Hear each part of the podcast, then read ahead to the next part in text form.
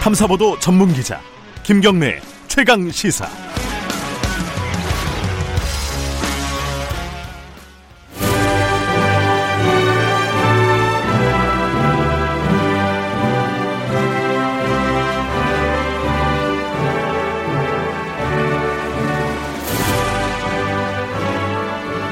네, 전국의 가장 뜨거운 현안, 현안을 여야 의원 두 분과 이야기 나눠보는 시간입니다. 최고의 정치 오늘도 두 분 나와 계십니다. 먼저 더불어민주당 홍익표 의원님 안녕하세요. 네, 안녕하세요. 그리고 윤영석 의원님 안녕하세요. 네, 반갑습니다. 예. 이렇게 목소리를 나긋나긋하게. 자, 김경래 최강시사 유튜브 라이브 열려 있습니다. 실시간 방송 보실 수 있고요. 어, 스마트폰 콩으로 이용하시면 무료고 샵 9730으로 보내주시면은 짧은 문자 50원, 긴 문자 100원입니다. 문자 참여 기다리고 있습니다. 저희들이 질문이나 이런 것들 대신 해드리겠습니다. 의견도 있으시면 보내주시고요. 어, 오늘은 무슨 얘기부터 할까요? 아, 참, 자, 다음 주에 두 분이 하루씩 진행을, 어, special 진행자로 해주시기로 해서 제가 휴가를 가게 됐습니다. 네. 네. 휴가 잘 다녀오시고요. 기대하겠습니다. 이게 어, 전체 제목이 다음 주에 최강 시사 어벤져스라고 합니다. 8월 3일 날 홍익표 의원님이 하고 8월 4일 날 윤영석 의원님이 어, 1일 special 진행자로 하실 겁니다. 어, 청취자 여러분들도 많이 기대해 주시고요. 어, 국회 얘기 잠깐 해야 될 것 같아요. 이제 어제 그제 뭐 야당 입장에서 보면은 여당이 폭주했다. 어, 뭐 이렇게 얘기를 하, 더라고요 그죠? 어, 지금 이제 장외투쟁 얘기도 언론 통해서 슬슬 나오는 것 같고, 요거는 뭐, 어, 유영석 의원님 먼저 말씀을 좀 드려야 될 것 같아요. 지금 상황 야당에서는 어떻게 보고 계십니까? 뭐 방법이 없으니까 그냥 속수무책으로 나 그냥 이렇게 간다 이런 이런 분위기입니까? 어떻습니까?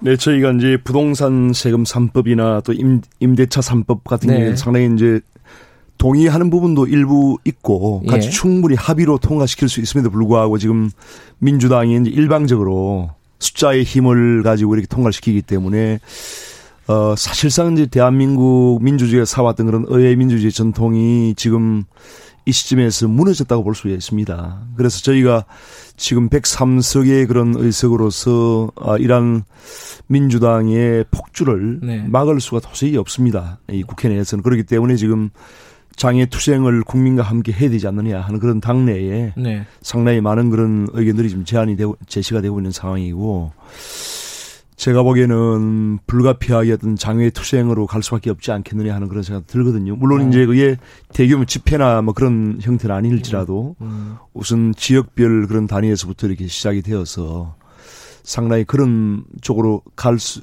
가, 가게 되지 않을까 상당히 저는 우려스럽습니다, 솔직히. 그래서 음. 지금이라도 민주당이 그러한 의회 민주주의를 다시 복원할 수 있는 그러한 뭔가 전향적인 그런 자세가 저는 필요하다고 생각합니다. 네, 야당에서 계속 그 얘기 하잖아요. 그 의회 민주주의가 어, 파괴됐다. 그리고 독재다. 뭐 이런 얘기 하는데 여당은 여기에 대해서 어떻게 생각하십니까?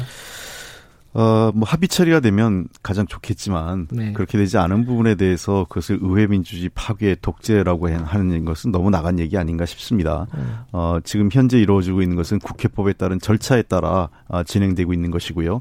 또 사안에 대해서 어떤 사안을 어, 처리했냐 결국은 이게 구, 그 여당이 잘못한 것인지 뭐 예를 들면 여당이 무리하게 독주한 것인지 아니면 야당이 발목 잡기 하고 있느냐는 네. 것은 국민들께서 그 사안에 대한 판단을 하실 것 같아요. 음. 그래서 지금 현재 그 주요하게 나오는 내용들이 부동산 관련된 법들, 민생 네. 관련된 법이거든요. 이게 뭐 그 여당이 무슨 그 부당하게 그 자신들의 그 기득권을 지키려고 하거나 뭐 권한을 확대하려고 하는 법안들이 아니라 음. 대개 민생과 관련된 부동산 임대 부동산 관련법, 세제 관련법이죠. 그다음에 네. 임, 임대차 3법 등 지금 그 부동산 문제와 관련돼서 가장 고통을 겪고 있는 중산층과 서민들을 대상으로 한 어 그 세제 개편과 그 법안 처리라는 측면에서 어 저는 국민 여론에 따라서 이 부분은 그 결정될 수 있다고 생각을 하고요.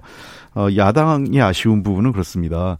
어, 진작 그 원구성 이후 지금 그 두 달여 기간 동안 아무것도 안 한 거 아니겠어요? 네. 그러다 보니까 이제 이런 상황이 초래된 건데 어, 여당을 반대, 야당은 저는 그렇게 생각을 합니다. 우리 뭐 그 정치학에서 원론적으로 야당은 오포지션 파티, 반대하는 정당이기 때문에 반대를 잘해야 되는데 반대를 잘하려면 이 우리 정부 여당이 제출한 법안이나 오래 이미 오래전에 제출돼서 그 검토에 되었거든요. 그래서 음. 이 법안의 내용을 꼼꼼히 검토해서 문제점을 지적하고 더 나은 대안을 내놓던가 또 이런 관련돼서 그런 내용들을 여론 작업을 좀 해서 국민 여론을 모아가는 그런 작업들을 했었어야 어 그 야당의 반대가 힘을 얻을 텐데 그런 네. 거 없이 와, 와가지고 그냥 뭐 독재다 민주주의 파괴다라고 하니까 그다 그다지 국민의 어떤 그 명분을 국민적 명분을 갖고 있지 못한 것 아니냐 생각합니다.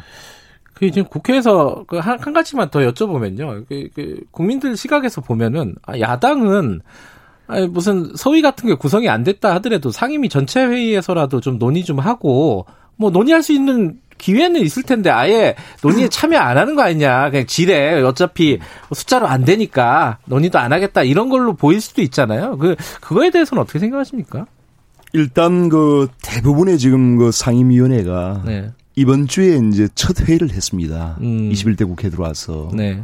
대부분 이제 이 법, 법이 개정되는 절차를 보면은 상임위원회에서 이제 첫 번째 이제 서로 간 토론을 하고요. 예. 그 다음에 소위를 구성해서 소위에서 또 이제 심도 있는 토론을 거쳐서 다시 상임위에서 이제 그것을 어, 통과를 시키고, 그 다음에 이제 본회의에서 통과를 시키게 되는데, 지금, 우리 미래통합당에서는 이제 대부분의 상임위에서 소위 위원들을 전부 다 구성안을 다 올렸어요. 예. 어, 민주당에도 다 이제 협조를 구하고. 네. 그런데 지금 민주당에서 이제 그러한 소위 구성을 하지 않고, 음.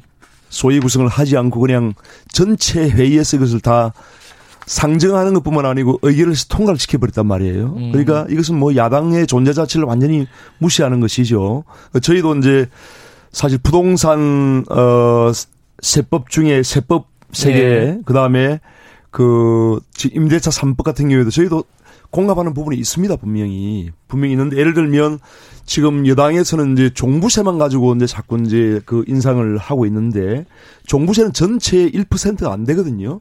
그렇기 때문에 이것으로는 도저히 부동산을 잡을 수 없다. 그렇기 때문에 보유세를 전반적으로 좀 조정을 하고 그다음에 어, 이런 거래세, 소위 거래세라고 하는 양도세나 취득세를 또 조정하는 그런 식으로 해서 조정할 여지가 충분히 있다. 이런 대안을 제시를 했었습니다. 그 다음에 임대차도 마찬가지고요. 그래서 이러한 부분에서 이 야당의 목소리를 전혀 반영을 하지 않고 여당이 군사작전하듯이 일방적으로 지금 통과를 시켰는 네. 이런 부분은 상당히 저는 문제가 있다고 생각합니다. 여당도요, 그, 지금 소위 얘기했잖아요. 소위 네. 구성을 좀 적극적으로 여당에서도 좀 열어놓고 해주면은 논의의 공간이 생길 텐데 여당이 지금 회, 오히려 회피하고 있는 거 아니냐. 요 것과 또 장혜영 의원 정의당 같은 경우에 절차를 너무 무시하는 거 아니냐라는 취지의 어, 비판이 있었잖아요. 장혜영 의원도. 그 장혜영 의원이 제 옆에 있었기 때문에 아 그러시구나. 예, 예. 그래서 예. 얘기를 했는데 어쨌든 예. 기본적으로 그날 절차에 대해서 다 찬성을 했고 같이 예. 했습니다. 예. 그러니까 아, 다만 이제 장혜영 의원의 지적은 네. 아, 이런 게 계속 반복적으로 되는 것은 아, 나쁜 것 아니냐 해서 그건 음. 뭐 저도 그 말에 충분히 공감을 합니다. 다만 음. 그 장 의원조차도 이번 일에는 어 그 여당의 그 선택에 예. 손을 들어줬고 야당이 지금 반대하는 게 명분이 없다라고 예. 인정을 하고 있는 거고요. 내용적으로 보면 그렇습니다. 예. 예. 그러니까 이, 이것 자체가 민생 민생 법안이라고 보고 판단하고 있는 거죠. 네. 그리고 어 지금 어, 지금 뭐 윤영석 의원님 말씀이 어, 뭐 맞는 지적이에요. 저도 일정 부분 공감을 하는데 예. 어, 야, 그 국회 절차라는 게 정상적으로 소위에서 논의해서 어, 전체회 그 상임위 전체회에서 통과해서 법, 네. 법안 법사위로 가는 그 절차가 맞긴 하지만 어, 지금 그 야당에서 대안을 뚜렷하게 제시한 것보다는 아무런 대안을 지금 어떻게 내용을 갖고 협의한 게 없어요. 네. 그동안. 그다음에 두 번째는 소위 구성이라는 게 정상적인 논의를 위한 소위 구성이 아니라 어 소위 그 절차를 네. 어, 늘려서 어이 법안 처리를 지연시키기 위한 지연 전략이 일원으로 보기 때문에 네. 예, 저희가 이번에는 어 전격적으로 법안 처리에 우선적으로 한 것입니다. 알겠습니다. 뭐요 얘기는 사실 오늘 저기 논점은 아니었는데 어 어제 그제 일이라서 한 말씀 듣다 보니까 시간이 많이 지났네요. 빨리 논점으로 들어가겠습니다. 8, 9866님 청취자분이 검사들 때문에 온 나라가 난립니다. 이런 문자를 보내주셨어요. 그 검찰 얘기 잠깐 해볼게요. 이 검찰 개혁위원회에서 어, 총장의 수사지휘권을 어, 박탈하는 사실상 박탈하는 그런 권고안을 냈잖아요. 근데 여기서 궁금한 거는 어뭐 권고안은 낼 수 있는데 야, 이 법을 바꿔야 되잖아요. 검찰청법을 바꿔야 되는데 여당 입장이 좀 정리가 됐습니까? 요거부터 들, 들으면서 시작을 해보죠. 아직 뭐 이 충분히 논의된 상태는 아니고요. 그래요? 예, 음. 이건 그야말로 그 검 이 위원회에서 위원회에서 네. 범찰 개혁 위원회에서의 권고 사항이기 때문에 네. 이것을 바탕으로 논의를 시작할 어, 사항이라고 생각을 합니다. 네. 근데 이제 이걸 자꾸 이제 검찰총장 힘 빼기다 이렇게 얘기하는 거는 제가 보기엔 부당한 프레임이라고 생각을 하고 어, 그래요. 그럼 어떤 예. 거라고 보세요? 어, 핵심은 그 민주적 통제라고 좀 보시면 될 것 같아요. 같은 얘기 아니에요? 아니요. 아니, 다, 다른 얘기죠. 어, 예를 들면 네. 그 이 국가 권 기관 중에 물리력을 가진 기관들이 몇 개가 있습니다. 네. 예를 들면 경, 그 경찰, 네. 그다음에 군대, 네. 국가정보원, 음. 그다음에 검찰 네. 이게 일종의 물리력을 가지고 있는 거거든요. 이러한 그 권력 기관, 물리력을 가진 권력 기관에 대해서는 어그 선출된 권력에 의한 민주적 통제가 매우 중요합니다. 그건 어느 음. 나라나 소위 민주주의가 진전된 선출된 권력에 의한 민주주의가 이루어진 나라의 핵심입니다. 네. 이 자칫 이 권력기관들이 통제가 이루어지지 않는다면 우리가 이미 겪어온 것처럼 지난 12, 12 때 그 저 군인들의 그 쿠데타 같은 경우 반발했던 게 음. 민주적 통제가 이루어지지 않았기 때문에 그렇거든요. 네.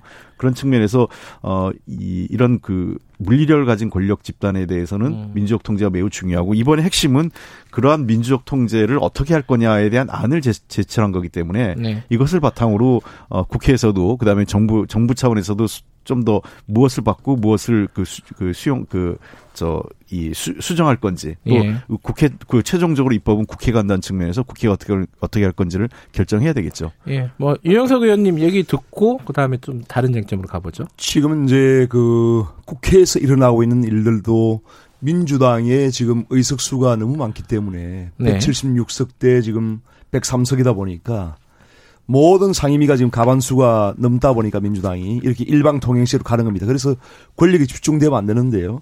검찰 권력도 물론 집중돼서는 안 되죠. 그런데 지금 가는 방향은 어, 검찰에 대한 민주적 통제가 아니고 네. 정치적 통제를 하려고 하는 거라고 저는 생각합니다. 그래서 음. 대통령이 임명한 법무부 장관, 법무부 장관은 상당히 정치인적인 성격이 많거든요. 그렇기 때문에 법무부 장관이 검찰권을 검찰 조직을 정치적으로 지금 통제를 하려고 하는 데서 저는 문제가 출발한다고 생각하고요. 네. 민주적 통, 민주적 통제라는 것이 헌법 취지에 나와 있습니다. 그것이 뭐냐면은 민주주의의 어떤 원리에 의한 통제 그리고 법, 법 법적인 통제를 말하는 겁니다. 그래서 이제 그러한 그 통제로서 나와 있는 것이 검찰은 적법한 수사를 해야 되고 그 다음에 검찰의 어떤 수사권에 대해서 영장주의 원칙이라는 것이 있죠. 그래서 법원에 법원에 의한 그 통제가 되고 있고요. 그다음에 뭐 미란다 원칙이라든지 이런 어, 원칙들이 다 나와 있어요. 그래서 그러한 민주적 원리는 이제 적 법에 의한 그 통제를 말하는 겁니다. 그런데 지금 그 추미애 법무부 장관과 어 문재인 정부에서 추진하고 있는 것은 검찰을 검찰 권력을 정치 권력에 예속화시키려고 하는 거예요. 그래서 이것이 굉장히 위험하다는 것을 제가 지적을 하는 것이고 이렇게 이제 인위적인 통제, 정치적인 통제를 한다면은 어 대통령의 권력은 점점 더 강해지고 점점 더 제왕적인 권력이 되고 대통령의 그 말로는 어 문재인 대통령의 말로는, 불행 불행해질 수밖에 없다고 저는 생각합니다. 이게 이제 윤영석 의원님에 대한 질문에 대한 답변을 듣고 싶긴 한데 그게 이제 아까 권력 기관의 통제를 네. 말씀하셨잖아요. 예. 권력 기관은 통제를 해야 된다. 그건 당연한 건데 통제를 많이 하다 보면 또 이게 권력 기관이 예속화될 수 있잖아요. 이게 약간 양면인 건데 윤영석 의원님께서 이제 정치적인 통제라고 말씀하신 부분이에요. 이거 어떻게 보십니까? 어 많은 분들이 이제 민주주의 얘기하거든요. 우리보다 네. 좀 앞서 그 경험했던 그 OECD 국가들 얘기하면 어, 실제로 훨씬 더 드러나지 않는 그 문제점이 관료 집단의 독점입니다. 음. 그러니까 관료 집단의 권한 독점.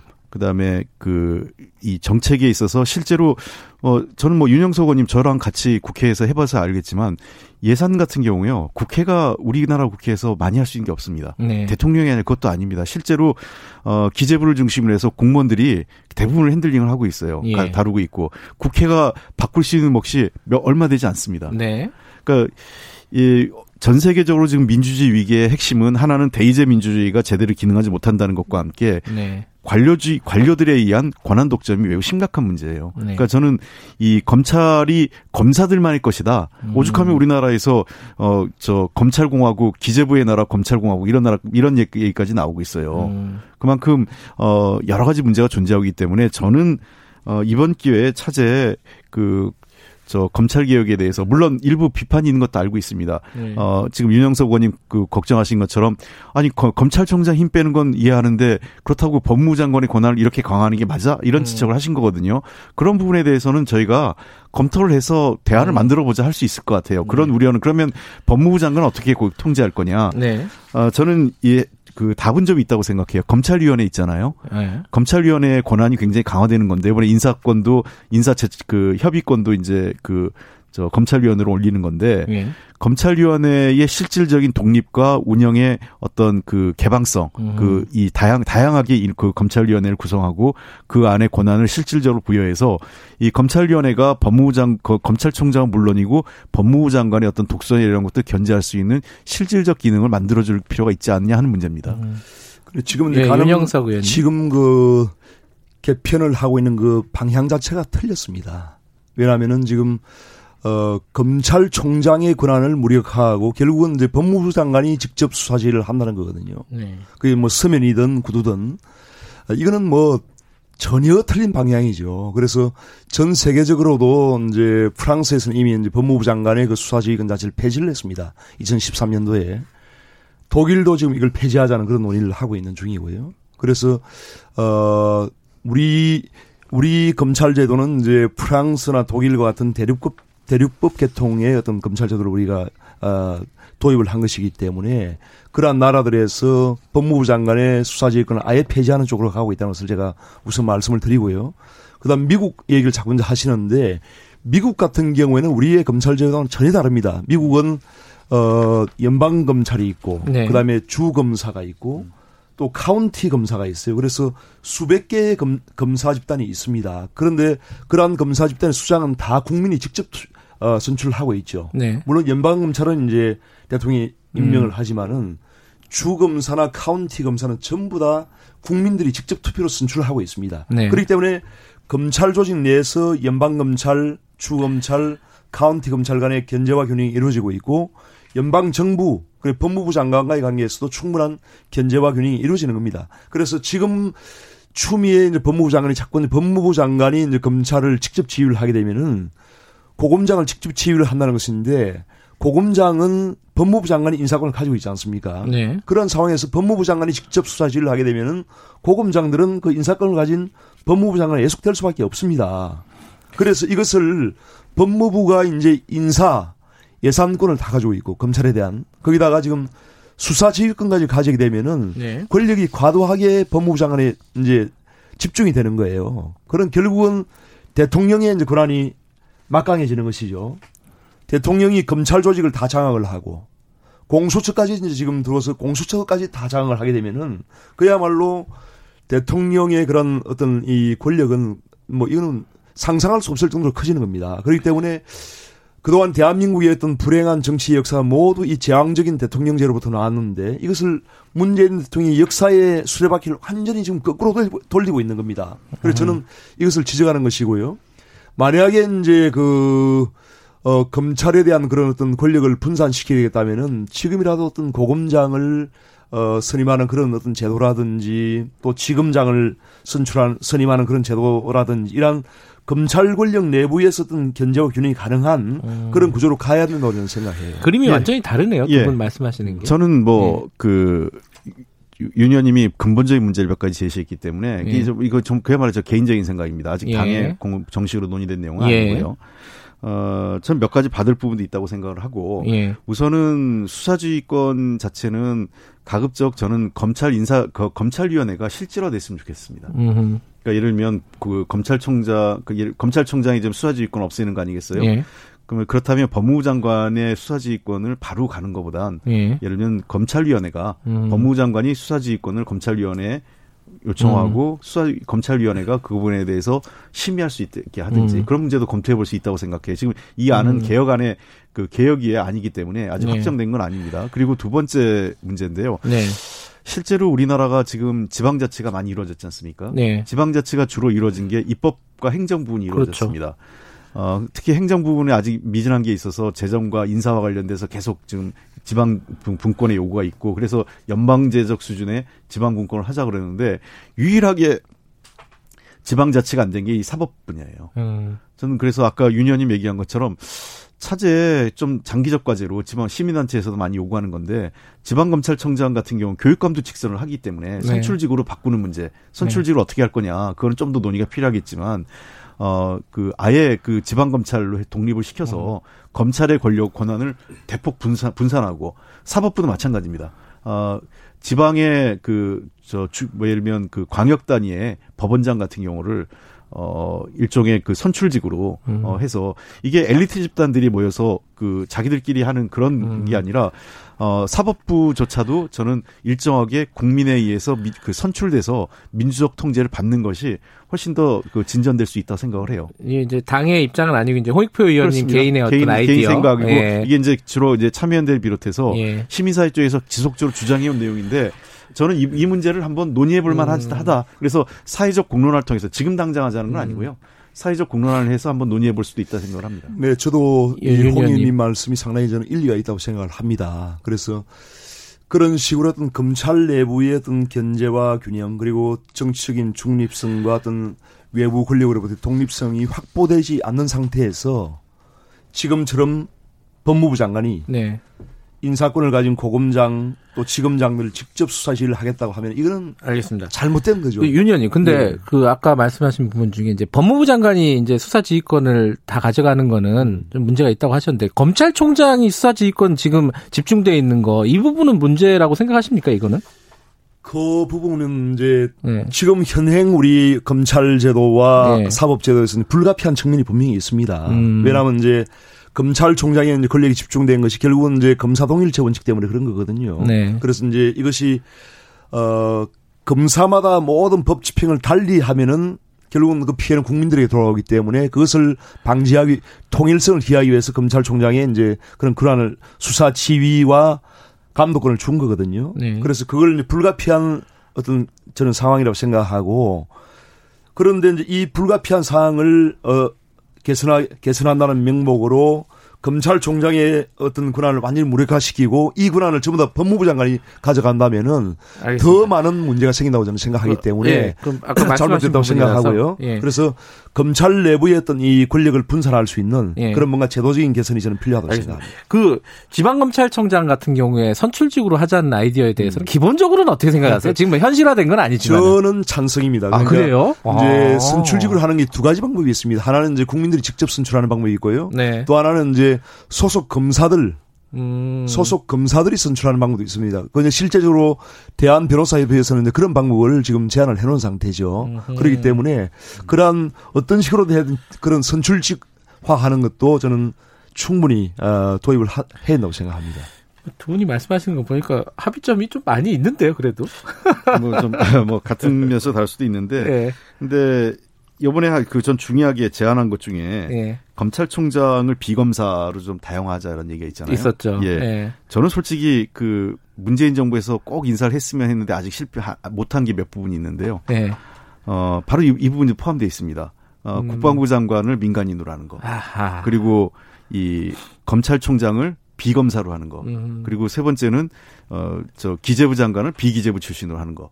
이 세 가지를 저는 어, 예, 저기 왜 그러냐면 여야를 예. 떠나서 예. 어, 저는 이 관료에 의한 문제가 훨씬 음. 이 실제로 그 사회가 전문화되고 고도화되고 어, 다양화될수록 어떤 현상이 벌어지냐면 관료에 의한 독점이 굉장히 심각합니다.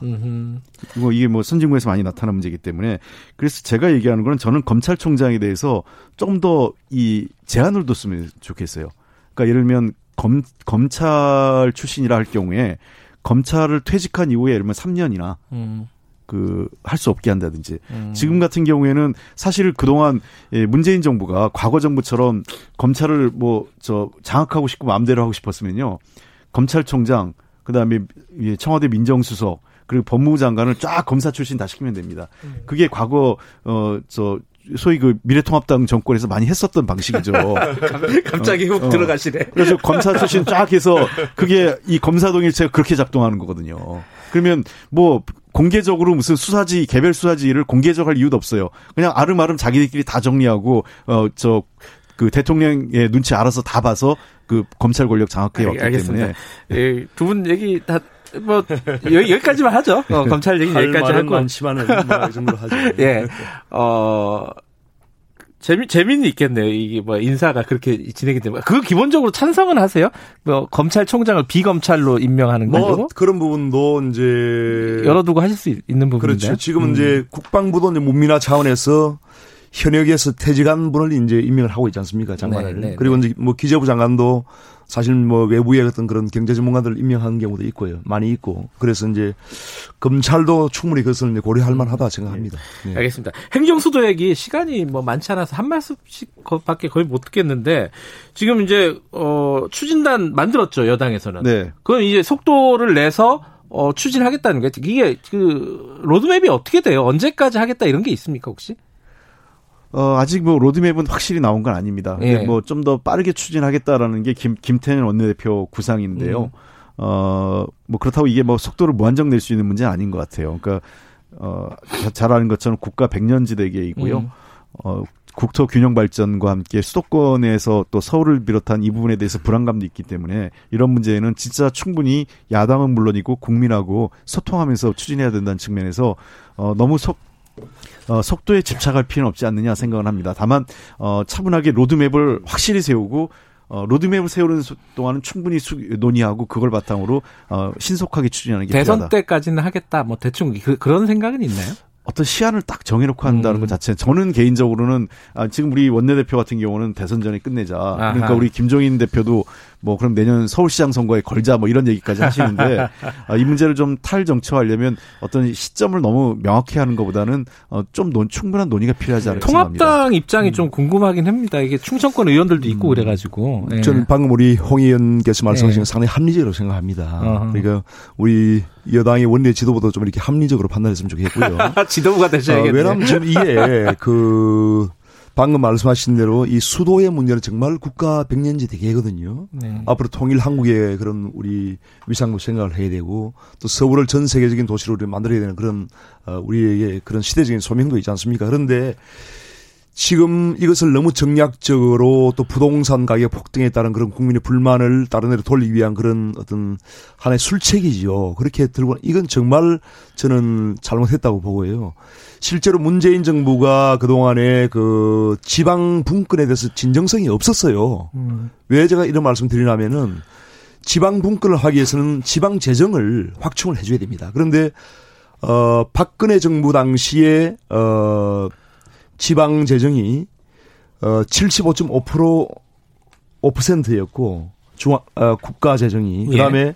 지방 재정이 25% 정도 됐습니다. 네네. 그러니까 75 대 25 정도 됐는데 이것이 지금 문재인 정부 들어왔어도 전혀 개선되지 않았습니다. 최근에 네. 이제 그 지방 갔습니다. 소비세를 지방 소비 올랐다는 아니 아니 네. 전혀 그렇지 않아요. 아니, 조금 올랐죠. 접근해 가고 0.2% 올랐습니다. 0.2%. 그것이 이제 문재인 정 문재인 대통령이 대통령이 되면 될 때 공약으로 내건 게 지방 재정을 40%까지 확충하겠다. 6대 4로. 예. 예. 그런데 지금 전혀 개선이 되지 않았어요. 박근혜 음. 정부 당시에 비해서. 박근혜 정부는 그래도 이명박 전 정부에 비해서는 상당히 개선을 했거든요. 그래서 이게 알겠습니다. 이런 역사적인 어떤 이 시대적인 흐름을 전혀 그 이행을 하지 않으면서 지금 와가지고 갑자기 이걸 행정수도를 이전하겠다? 저는 이거는 알겠습니다. 도무지 이해할 수가 없고 지금이라도 네. 대통령이 진정성이 있다면 시간, 대통령이 시간 다 했습니다. 안 돼, 대통령이 안 돼, 수도 이전에 대해서 어, 증명을 막, 하고 아니, 다 끝났는데 왜 왜들 이러세요? 국민 투표를 붙여야 된다고 재정자는 로드맵이 있습니다. 자, 자, 두 분 고맙습니다. 저 네. 윤영석 의원님, 홍익표 의원님 고맙습니다. 자, 2분 여기까지 하고요. 잠시 후 3부에서 뵙겠습니다. 일부 지역국에서는 해당 지역 방송 보내드립니다.